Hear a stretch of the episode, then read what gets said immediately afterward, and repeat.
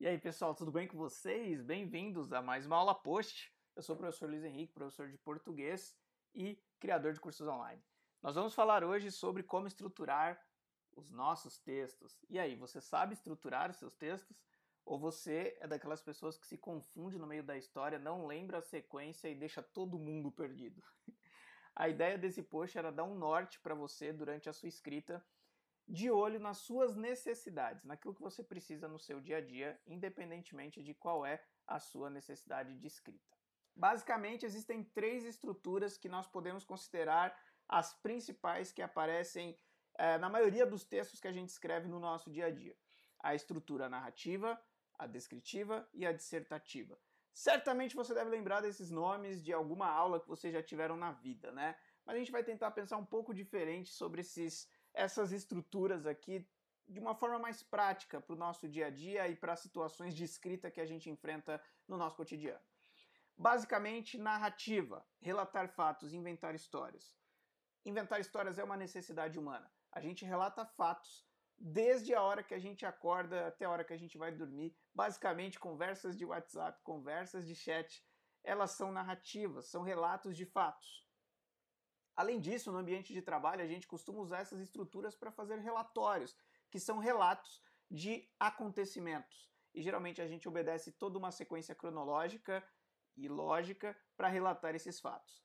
Já a estrutura descritiva tem a ver com instruir, ensinar e detalhar. A gente encontra ela nos manuais que descrevem para a gente detalhes ali de um produto, de um objeto ou de alguma ação que a gente deve tomar.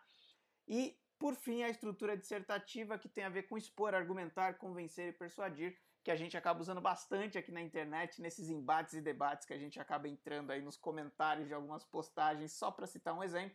Mas, obviamente, você usa na redação de vestibular, você usa, dependendo da sua profissão, no contexto do seu trabalho, onde você tem que convencer as pessoas de um determinado produto, né? Vendedor usa muito a estrutura dissertativa ali para persuadir a pessoa a tomar uma ação, tomar uma atitude. A estrutura narrativa, ela tem uma organização lógica que pode ser obedecida ou não, mas que quando a gente tem dificuldade para escrever, é importante a gente memorizar essa estrutura para que todas as histórias que a gente conte, elas tenham uma sequência lógica e sejam fáceis de serem entendidas.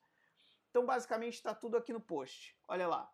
A gente sempre começa dando contexto, ou seja, comece falando sobre o lugar, o momento e as personagens envolvidas. Se for uma história de ficção, se você quer ser escritor, quer inventar uma história, então você começa ambientando o seu leitor. Se a sua necessidade é de escrever relatórios, então você começa ali dando o contexto principal de data, lugar e pessoas que estavam ali no momento em que o fato aconteceu, o fato que precisa ser relatado aconteceu. Bom, que tipo de história a gente conta? A gente só conta histórias extraordinárias, histórias que saem ali da ordem, né? Relatórios sobre coisas ordinárias já vem pronto, né? A gente só vai marcando ali o checklist. Geralmente, quando a gente precisa relatar um fato, é porque aconteceu alguma coisa fora do normal. E aí eu chamo de gatilho, mas a gente poderia chamar de conflito também, essa decisão que acabou gerando um certo desconforto, ou que gerou uma sequência de acontecimentos que mereceram um relatório ou que mereceram ser contados numa história. O gatilho, olha lá. Depois de dar o contexto, começo da história, vem o gatilho. Procure narrar o fato que gerou a mudança nos rumos da história. A estrutura que eu apresento aqui para vocês é a estrutura usada em todo e qualquer roteiro de cinema que você...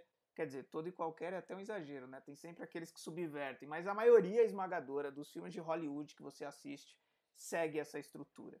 Então, na hora de você contar a sua história, seja ela um pequeno relato do que aconteceu quando você pegou um ônibus, até um romance, você vai seguir essa estrutura. Toda história deve não, né? Que você tem que ficar à vontade também se você quiser subverter. Mas, para quem tem dificuldade, é importante seguir essa estrutura.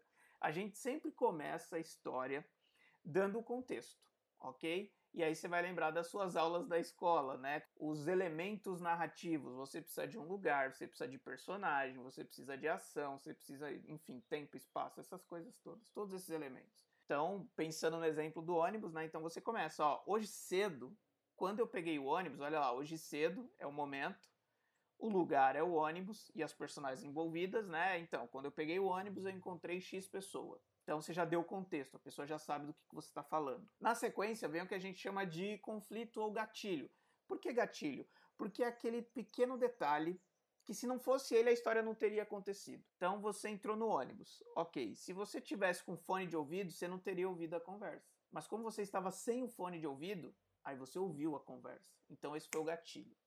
Então essa decisão pequena que mudou toda a história, olha lá. Depois de apresentar o contexto, você vai para o gatilho. Procure narrar o fato que gerou a mudança de rumos na sua história, na história que você está contando. Qual foi a decisão que mudou tudo? Se não tivesse que... se a personagem, ou você, se você for o protagonista da história, não tivesse tomado essa decisão, a história simplesmente teria sido outra. Comecei contextualizando, expliquei qual foi o gatilho, e aí eu vou na hora de gerar expectativa, porque a expectativa é que mantém a atenção do leitor. Então a expectativa é, faça o leitor acreditar que os acontecimentos desencadeados pelo gatilho geraram um problema sem solução aparente.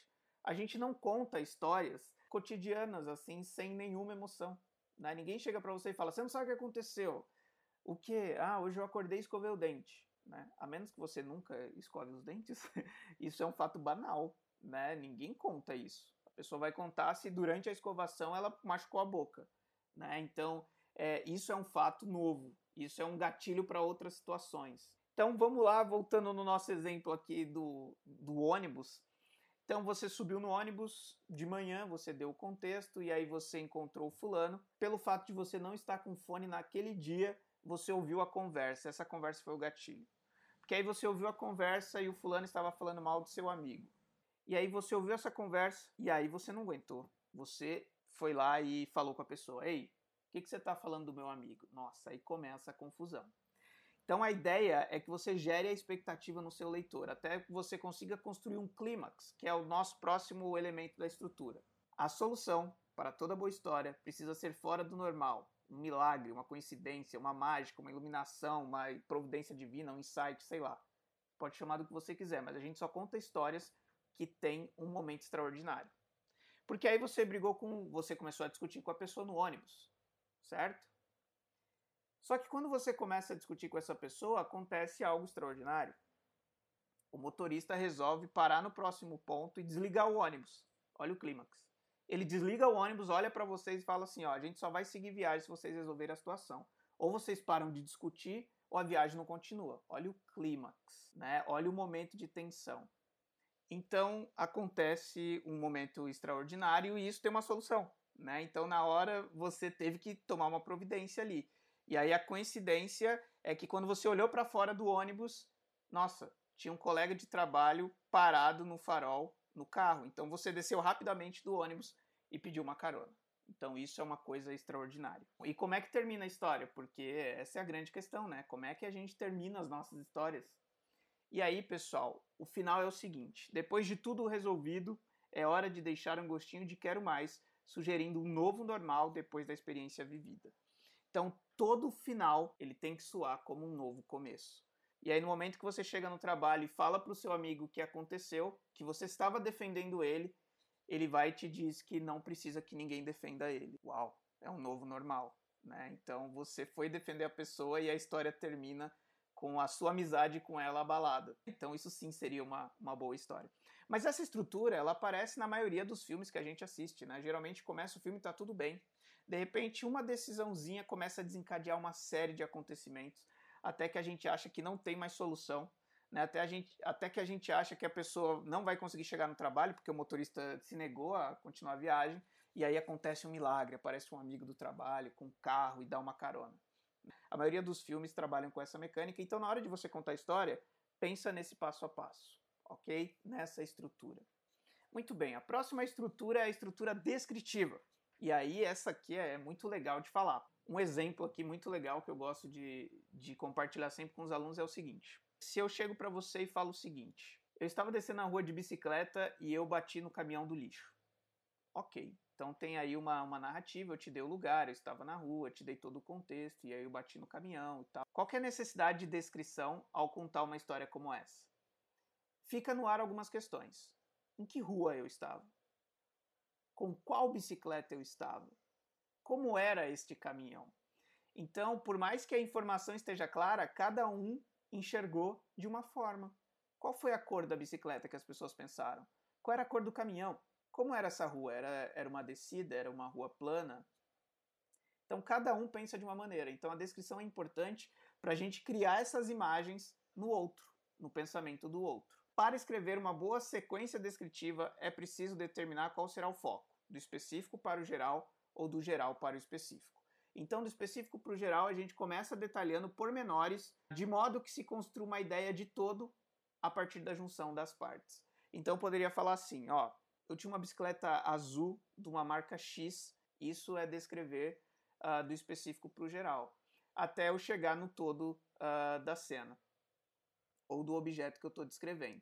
Já do geral para o específico, uma vez que eu compus a cena, eu vou trazendo detalhes dessa cena, né? Então se você pensar assim numa linguagem cinematográfica, ou eu começo com um plano aberto e eu vou fechando esse plano, ok?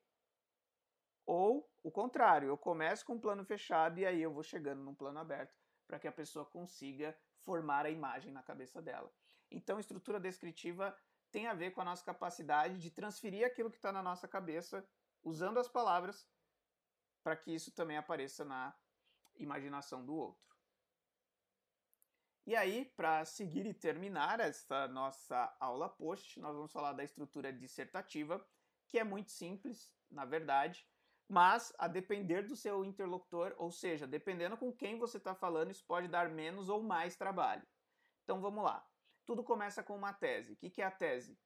A tese ela é uma afirmação simples e direta, logo nas primeiras linhas em que você deixa a sua opinião clara. Ok? Você já deixa claro o que você pensa. Se você está falando de um assunto polêmico, você já deixa claro logo no início o que você pensa.